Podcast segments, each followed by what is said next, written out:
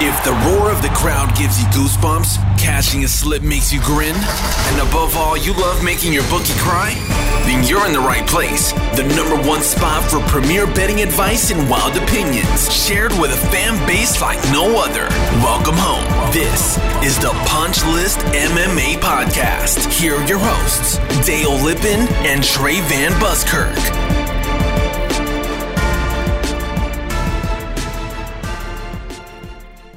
What is going on, ladies and gentlemen? You are tuned into the newest edition of the Punch List MMA podcast. I am co-host Dale Lippin in here with the flying Hawaiian. You know he's not crying. He's super saiyan. Trey Van Buskirk. What's up, man? Whew, new rap career. If this doesn't pan out, I know where I'm going to launch you next, brother. I know. I also just simultaneously pissed off all the Dragon Ball Z guys by saying Super Saiyan instead of Super Saiyan, uh, which I only know because I've heard it, not because I've actually ever watched Dragon Ball Z. Okay. Okay.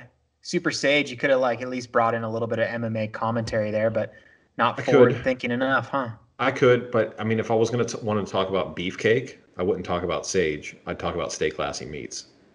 Cool. So, if you go to stayclassymeats.com and use promo code FIST, you can get 10% off your entire order of farm to table grass fed beef. Uh, which is way leaner and way better than Sage Northcutt. Oh, I love it. I love it. It's good. So, so what's going on, man? It's been a weird week. Um, the UFC is sticking by their guns. Three events in nine days, three events in eight days, something to that effect. Uh, steady listeners of the show, be prepared. We will be rifling out individual episodes for individual events. Yep. And this one's going to go down when you've got the mayor and you've got the governor on board in Florida. I mean, there's no looking back. The UFC is going to be the first sport back on live television, and that's a big precedence to set forth. Yeah, there's, I mean, there's not a lot of opportunities that present themselves in any sort of media game that allow you to have all eyes on you. Um, you can build hype up and then say that the world is watching, but there are very few incidences out there on record where the entire world uh, has the opportunity to watch, and most of it probably will be watching. Tony Ferguson and Justin Gaethje are in position to have the highest watch numbers of any fight potentially in history. Yeah, and I think the crazy thing is, um, I think a lot of people are interested to see the fallout as well. Is this going to be a thing where the fight card happens and then the next day, Jeremy Stephens, Donald Cerrone, Greg Hardy, Fabricio Werdum, these guys all get COVID 19? like, yeah. I mean, this is a scary time, man. You don't want to be on the front lines. I know Dana White said, hey, the UFC is going to be the first sport back on television, but with that comes a ton of weight. Yeah, there's a ton of issues associated with that too, because you're also taking in liability of everybody that they then come in contact with. So while the fighters themselves might not be uh, potentially infected or the coaches may not, you know, the cameraman that is there who gets a who gets infected or whatever the case may be, whatever you call it with a virus, and then gives it to somebody else, and then let's say their grandpa or something passes away. If you can do the seven degrees of separation back to the point of origin and have it be that UFC event, I feel like that opens you up for a gigantic liability. The flip side of that coin, though, is we can't live in fear forever. So I get both people's or both parties' rhetorics here about wanting to both play it safe and get back to normal life. If someone infects my girl, Megan Olivi, I'll have a fit and I'll freak the fuck out. I'm not going to say, mm, mm, you're baiting me there with the Megan Olivi thing, and I am not saying anything. Uh, I commented on Take Megan it. Olivi on Take our. It. No, I'm not. I'm not going to say anything about Megan Olivi. I talked about her on our Instagram live last week very briefly uh, with Marshall from the Combat Hour. I am not going to bring it up again. Okay. The posts and the comments have since been wiped from the ether. So those of you that got to see them and got to be a part of that. Kudos to you uh, if you want to take pride in that sort of thing. But yeah, I I have nothing else to say about that situation because you're going to make me mad. Okay. Well, great restraint there. let's get into people that are actually beating each other up in UFC 249. oh, Mm. Grizzly. Oh boy, you are all over it tonight. You're all over it. Yeah, let's talk about UFC 249. Uh, let's do a little bit of a deeper dive into the main and the co-main here tonight. Uh, I know you're all team alpha male, uh, especially with your your Megan O'Leary comments here. Um, but let's talk about this. Dominic Cruz taking on Henry Cejudo. Cejudo's coming back. You know what's crazy is it feels like Henry Cejudo's been gone for a really long time, and that we haven't seen him fight. But it really has not been that long, and he's back, and he's going to defend that bantamweight belt against the living legend himself, Dom Cruz. I want to get your thoughts on this because it, it does feel a lot longer. And obviously, a lot of that is because the amount of chirping that's been going on since his last bout. But I think a lot of people are failing to talk about was his crazy shoulder surgery he had. No Yeah. one's really talking about that and how that's going to affect him. I think that's a really invasive surgery that he did have. And when you're going against someone that's going to have unique movement around him and he needs to utilize that range against someone who's much rangier, it's going to be really, really difficult for him. Yeah, I think that's a, a very understated point with what's going on right now. We saw this a lot with the the Korean zombie um, era that happened pre Jose Aldo title fight. If you remember, a lot of times, uh, most of the time that the Korean zombie has been gone has been because of shoulder issues. He's had chronic issues with his shoulders, uh, very invasive, extensive surgeries. And then if you look at his title fight against Jose Aldo, he actually dislocated his shoulder in a fight that he was otherwise doing rather well in. If you take that into account, somebody like, you know, not not that my injuries are comparable to them, but I suffered a torn labrum uh, sparring. I know what a terrible shoulder feels like and what an extended injury feels like to the shoulder. That is no joke. The fact that TJ Dillashaw said that he fought for years with two torn labrum is unbelievable to me because I sometimes I can't even reach the overhead part like of the shower nozzle to to like disconnect it without my shoulder feeling like it's moving around in there.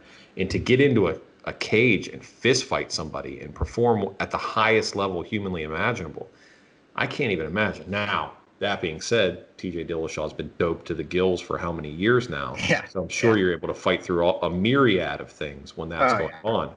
But knowing how my shoulder feels with a torn labrum, I can't even imagine. And then you look at guys like Henry Cejudo and um, uh, Korean Zombie, and you just wonder how on earth are you bouncing back, or how on earth are you enduring through that? Yeah. Henry Cejudo, the cool thing about him though, he's very adaptable and he's able to kind of change his game plan. We saw that to the highest degree against Marlon Moraes fight. I mean, he was getting pieced up from distance via leg kicks and completely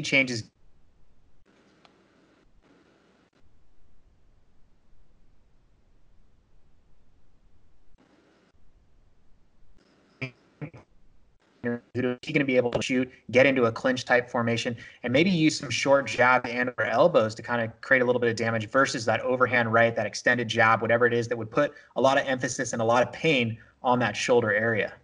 Yeah, I, I I think you're absolutely right. I mean, what we saw with Cejudo in the Marlon Moraes fight was akin to the, uh, or the closest thing we've seen to Rich Franklin Anderson Silva, where Marlon Moraes just had no answer for the clinch, had no uh, no answer for the plum. He just it was like he didn't know how to combat that sort of situation. He had no defensive posture that was effective in that.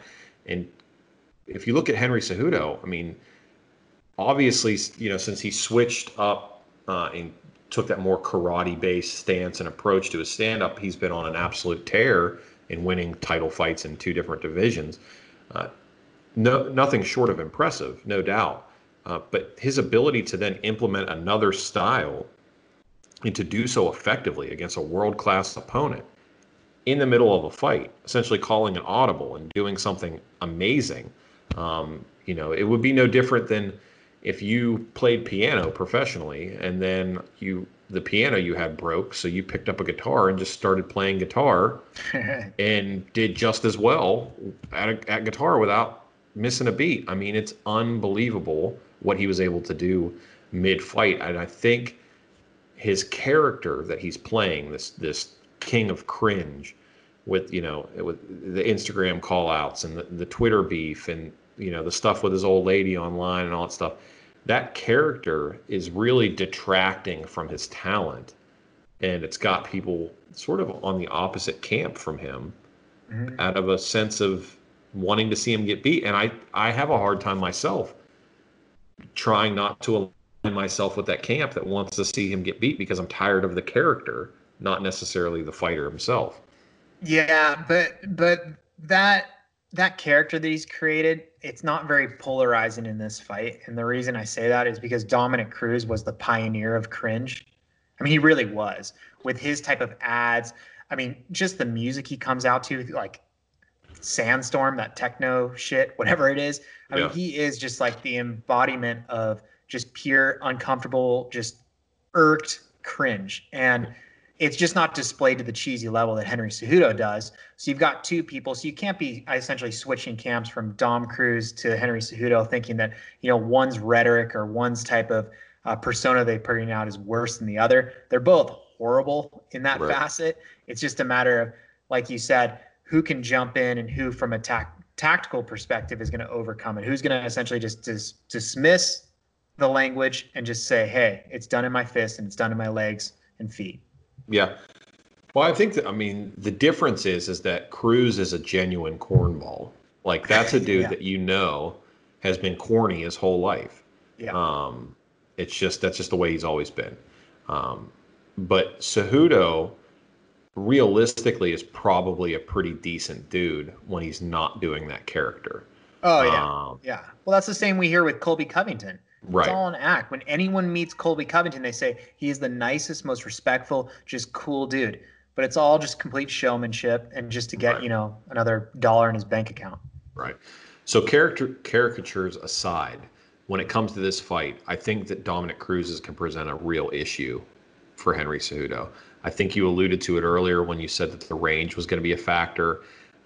I really think that as long, and I know this is super hard when it, when we're talking about a guy like Dominick Cruz. But the more simple Cruz can keep this fight, the better his chances are of winning. If he tries to do too much, if he tries to get too, too cute, uh, he's going to get clipped. He's going to get caught.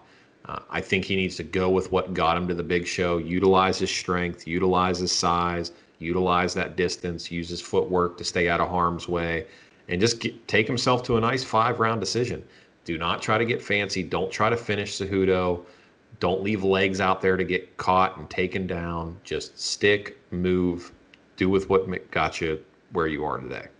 Yeah, I totally agree. And I think one thing that Dom cannot do is feed into any type of mannerisms or erratic behavior that happens inside the octagon. I think we saw with Dom Cruz versus Cody Garbrandt, Car- Cody was able to kind of bait him. And that's the kind of badass type guy that Cody is. He wants to just, you know, put your foot in the center and move forward. I think that baited Dom, and Dom kind of threw his game plan out a little bit, which opened up a lot of vulnerability, and Cody was able to capitalize. Henry Cejudo, I don't really see him as the type that's going to be kind of begging you and kind of pushing you forward and saying like talking shit, kind of Max Holloway style. Right. I think he's going to keep to his game plan, which is good for Dom because analytically, it's going to keep him in his zone and keep him in his space and keep him within his game plan. Yeah, you're absolutely right. And if you're Henry Cejudo, how you win this fight is you take the game plan that you beat Mighty Mouse with and you implement that against Dominic Cruz. You score takedowns when you can, doesn't matter if he pops right back up or not. And then you end each round visually winning. So yes. it doesn't matter what happens in the first four minutes of the round. Yep. Get the takedown, secure the takedown, finish with a flurry, finish strong. Doesn't matter what the first two and a half or three minutes look like. That's how you need every round. You need to finish in a dominant position or as the aggressor. That's how he wrestled the title away from Mighty Mouse. That's how he can fight and beat Dominick Cruz. Is he has to win the eyeball test. Don't go out there looking for the finish. Don't go out there looking for the submission. Go out there looking to win the eyeball test. Get the takedowns when you can. Doesn't matter if he pops back up and end every round as the aggressor. I love it. Quick question. Dom Cruz and Henry Cejudo slated for the main fight of the night? obviously, because title fight, right? Would it be co-main? No, I think it, I think it's going to be main, wouldn't it? No, no, no. You're sure? Yeah, usually what they usually what they'll do with that in the event that it's not a Conor McGregor kind of situation is they will they will tier them by weight class. Um, ah, okay. So even though it's for an interim title fight, they will put Tony versus Justin above um, Dom and Henry. Um, that's gotcha. usually that's usually the way they do it. Plus, to be honest with you, both of those guys are bigger draws than Dominick Cruz or oh, Henry Cejudo, sure. so they're going to put that up there. I just didn't know if title would uh, usurp what would not be a, a, title, but yeah. No, no. Well, they're I think they're going to do it for the interim, are they not? Isn't the Tony Justin fight going to be for an interim belt? No, I thought it was not, and because Dana White just came out and said that the winner of this 100%, which is interesting because I want to get your thoughts after we talk about Justin Gaethje and Tony Ferguson. This fight would determine who for sure is going to fight Khabib in what would probably be September time. September, right? Let's jump right into that. Let's jump into this Justin Tony fight and and get into that. Uh, you know, the, the, common rhetoric that we're starting to see on the message boards, comment sections, things like that amongst hardcore and casual MMA fans alike is something that you and I have been talking about for a couple weeks now, and that this is a fight that's designed for Tony Ferguson to lose. And the common general public seems to think that, you know, not necessarily that we're on to something, but they're starting to sort of grasp onto that same little nugget of knowledge too. That the UFC is continuing to push forward and have Tony Ferguson fight because they would like to see him lose, because Tony losing is the fastest way to get Conor back in the cage with Khabib. I know it's so orchestrated sometimes. It's it's absolutely bonkers. I think um, you and I both took uh, analytical approaches and and kind of reviewed two different fight tapes. I took the approach and I, I watched the Tony Ferguson versus Kevin Lee, which you know was the fight that Tony Ferguson actually obtained the interim uh, belt and you took the path and watched Justin Gaethje versus uh, Edson Barboza. I want to take a moment and speak about the Tony Ferguson Kevin Lee fight. Yeah. Um, that was a really telling fight for why I have a lot of faith, and I'm, you know, we'll we'll again give our picks next week, but I'm really loving the Justin Gaethje part of this fight. If you looked at Kevin Lee, Kevin Lee obviously is an amazing wrestler. So is Justin Gaethje. Has roughly the same accolades, NCAA. Great, great, great wrestler. But if you looked at Kevin Lee, Kevin Lee was able to secure the takedown numerous times against Tony Ferguson. Now, a lot of people will say, well, Tony Ferguson's great off his back. He's great off his back when someone shoots and he can quickly get that transition. He can quickly get his shin up, get a triangle. He can kind of create a posture, a little bit of butterfly guard or whatever it is. But the thing is, if you're able to secure that shoot and keep it to the ground, we saw Kevin Lee get full mount and almost close out the fight in round one of that fight. And then we saw some overhand rights that you could speak to. But I think the crazy thing is with a wrestling background that, and pedigree that Justin Gaethje has, if he chooses to use it, which you have always said in every single episode. The problem is some wrestlers, once they get that thrill of that overhand right and that punching power, the wrestling goes out the window and they just love to be a striker. If Justin Gaethje can implement at least a little bit of variability like Kevin Lee did, I think this fight is extremely scary for Tony Ferguson, regardless if he's good off his back. You're only good off your back if you can make that transition happen in a second. If you can't have that, then you you have nothing. You're stuck. Right. Yeah, I think I think you're absolutely right. Um, my my concern with Gaethje going into this fight is we've seen a little bit of a diminish in his uh, his chin. The the iron chin of Justin Gaethje has been slowly starting to, you know, have some some chips taken out of it. Um, he, he's shown himself to be a little bit more susceptible to being rocked a little bit sooner in fights. But Tony Ferguson doesn't present knockout power; he presents damage. Uh, everything that he does is damaging. His elbows are sharp. Uh, he finds ways to damage even with punches, you know, shoulder strikes, knees, whatever the case may be. What was telling to me, to use your word, in the Gaethje Barboza fight, and I just watched it today because the UFC posted it online for free, so I figured I'll go ahead and watch this. It was only, you know, I think the, the fight was over in the first round. It was it's a fairly fairly quick fight.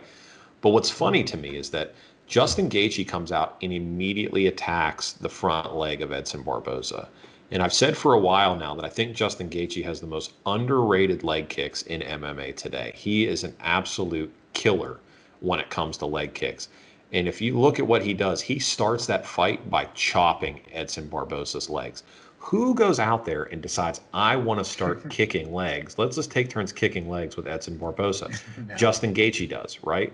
Yeah. So if you look at a guy like that and you see how he's wired, what does Tony Ferguson present that's going to strike fear in the heart of Justin Gaethje? There's not going to be much. No. Like Gaethje has said before, I'm going to go. You're going to get about three and a half rounds here, and then I'm either going to get knocked out, or yeah. you know, knocked out or choked out, or yep. he's going to be asleep. That's what you're going to get out of me. Yep. So, a lot of people, even David Goggins, uh, was was speaking on the savagery of Tony Ferguson. You know that savage mindset of making weight even when he doesn't have to. Yeah. Uh, I don't think that that affects a guy like Justin Gaethje. I don't think that, that applies to him. Um, you know, when Tony Ferguson asked him if he was going to make it wait anyway, he said, "No, I took the fight on nine days' notice. I'm not going to make that cut." You're, you know, right. but I think that comes not from a position of not being savage, but just going. You, there's a point where savage and stupidity sort of blend together, um, and you know, obviously, guys like David Goggins have been told their whole life that they're doing things that are stupid until they're done, and then people go, "Wow, you're you're you're a monster," you know. Right. Uh, but you see guys like Tony Ferguson, and they're wired that certain way. But if Tony Ferguson loses this fight, which I believe that he probably will, how much blame will then be bounced back on Tony and say, "Oh, he was overtrained. Oh, oh he was overextended." Oh his layoff was too long. Oh he originally prepared for a different opponent. Oh yeah. he did you know so so much of this is going to bleed back over into the narrative of tony ferguson being his own worst enemy or the ufc or corona or covid-19 being an extra adversary in the cage if you will. Uh, I, I think the excuses are built in there. I just wonder how long people will hold on to that if this fight goes the way that i believe it's going to yeah, yeah, I think that you're totally right, and in regard to what come um, thereafter, Tony Ferguson, you know, I don't know what the reasoning behind that was, and even his coaches will say that they totally said this is a horrible idea, uh, both from an immunity type perspective as well as just a a, physical perspective to go from an ebb and flow of what he was probably at close to like 170 down to 155 and then back up 10 pounds and then bring it back down as in the midst of travel where you don't really know where you're going which leads to you know lack of hydration. I mean there's just so many pieces to this to just you know just diminish you know the type of fighter that you are. So yeah i you know again, like you said, this whole thing just seems a little too orchestrated to the great, grandiose, greatest, biggest pay per view of all times that is Khabib and Conor. And that's what I'm really nervous about. It's a perfect time from a vulnerable Tony Ferguson, who, you know, I'm not saying that Danny White, Dana White said, "Oh, don't worry, we're going to get a depleted Tony Ferguson because he's going to try and make weight after the fight was canceled." Right. You know, but I do think that all the cards are falling in Justin Gaethje. He finally has what is considerably a four-week camp. He thought he was fighting on April 18th. He's now getting May 9th you know, this is a six week camp for him. So he gets a full camp under him. You know, it's not a full true camp because he's not able to, you know, probably spar with the amount of people he wants to spar with, but he's getting the length, he's getting the longevity, he's getting the time to do it in an appropriate manner. And that's going to be really devastating for Tony Ferguson, who's emotionally as well as physically just gone like a full on roller coaster. Right. And I think what's interesting about that too is that Gaethje said he was more happy to take the fight on short notice than he was at this current mm. at this current distance because he didn't find out that the fight was booked until they announced it. So they rescheduled it without really consulting him on it. He was unaware. Um, he was unaware that the fight got rebooked. So whenever it initially was canceled, he said he felt, you know, a, a, sigh of relief, if you will, that he wasn't going to have to fight on such a short notice. But when you know, given the opportunity for a world title, it doesn't matter whether it's nine hours, nine days, nine weeks, you always say yes. That's that was his overlapping thought on that. So now that th- this isn't for a world title, this isn't for an interim belt. Um, you have this thing now where it's four weeks out. Well, why take a fight on four weeks' notice when when all the stakes uh, are are so high? And right. it, it, this is exactly what you and I talked about a couple weeks ago, is that nobody's coming out of this conflict unscathed. So if both of these guys come out jacked up, Tony Ferguson with a loss and Justin Gaethje hurt, or vice versa, then what other title fight do you have to make in September other than Conor versus Khabib? Even though Conor does not deserve the shot, they'll still do it anyway. Yeah. um, so I, I think that this whole thing is set up. I mean, like you said, it's almost too orchestrated. It's too planned out. It's reading from the Conor McGregor playbook 110%. But let's get into Conor real quick. The rumor on the street is is that him versus Nate Diaz 3 will be one of the showcase fights on Fight Island. I, I, I, it's hard for me to believe that Conor loves fanfare, and if you don't think that Conor wants to fight in front of a stacked stadium, regardless if that's even feasible given COVID nineteen, it's hard for me to believe that on a beach in God knows where, Conor's going to fight in front of like ten crew members and Megan Olivi. I, I think he listen. I think he will, because I mean, one, it's anything that he has as an opportunity to showcase himself is good for him, right? He understands the idea of good press, bad press. He understands the good idea, uh, the idea behind publicity. If he is Fight Island per se, if he's the first one, um, you know, Conor's always about being first, right? right? He wants to be first in numbers, first to double champ status, first to whatever when it comes to whiskey or his clothing line or whatever the case may be, first on the Forbes list. He's all about being first. So to be the first headliner at Fight Island is something that you can entice him with. And to do it with a trilogy bout with a guy like Nate Diaz, where it's going to have to be pay per view, you're not going to have a live gate. It's going to solidify that he, him and him alone uh, will be in sole possession of every pay per view record, probably known to man when it comes to combat sports. It's a great opportunity if you're him to get on board with something like that. And he's posting stuff online, which is sort of alluding to the idea of him coming back sooner rather than later. He posted a video of him celebrating after a fight, saying how much he loves celebrating after fights. There's video online of him doing road work with a big blockade behind him. He's out there running. I mean, if you're that concerned, Mr. Conor McGregor, I'm going to go, you know, spend millions of dollars on PPE for healthcare workers. Why are you out running? Why aren't you in the house on a treadmill on the bike? This is true. Um, granted, he did have a massive uh, 10 car Land Rover entourage following him. Right. Uh, but still. Um, you know, the one piece that almost runs perpendicular to this, though, is top of mind, regardless of the trilogy fight, which, you know, John Kavanagh, every single, you know, one in his camp actually wants. He is maniacal. He all he wants is that Khabib fight. And he knows the only fight that we've really truly we saw a little bit when he fought um, uh, Chad Mendes, but he doesn't take much damage in his fights. And with Nate Diaz, he did, and he does. So the thing is, if you take a Nate Diaz type fight, you're gonna put put a put yourself out of commission for some time. You're not gonna be ha- you're not gonna have this quick. He said he wanted to fight three or four times this season. He wanted to create a season out of it. Well, if you take the Nate Diaz fight, the commission and uh, medical staff is not going to probably permit you to have your season. You're going to take damage because it's a brawl, you know, die on your shield type fight with Nate Diaz. So you're essentially omitting. You're saying, you know what? I'm going to pass on the Khabib fight, even if that were to miraculously come to my my doorstep. That's what's going to end up happening. So it it really is a, a you know a Robert Frost you know uh, tale two roads. He can right. either go he can either go with Nate Diaz or he can say, you know what, I'm going to sit this out because based on what we, what we've been talking about, this Gaethje Tony fight is pretty much leading to the fact that it is a feasible thought for him to get back to that uh, run back with Khabib. See, I think I, I, I'm landing somewhere in the middle here because I feel like the best way to hype the Khabib fight is to fight Nate Diaz again. Because if the Nate Diaz that showed up to fight Jorge Masvidal shows up to fight Conor, he's going to get the shit kicked out of him. Because Jorge Masvidal destroyed Nate Diaz in an uncompetitive fight. And I know I'm pissing off the Diaz fanboys that said, "Oh, the fight was just getting good. They stopped it because the cut. He was coming back." Listen to me, bro. Listen. He's too fast. He's too strong. He hits too hard. He's going to get him out of there. He's going to knock him out.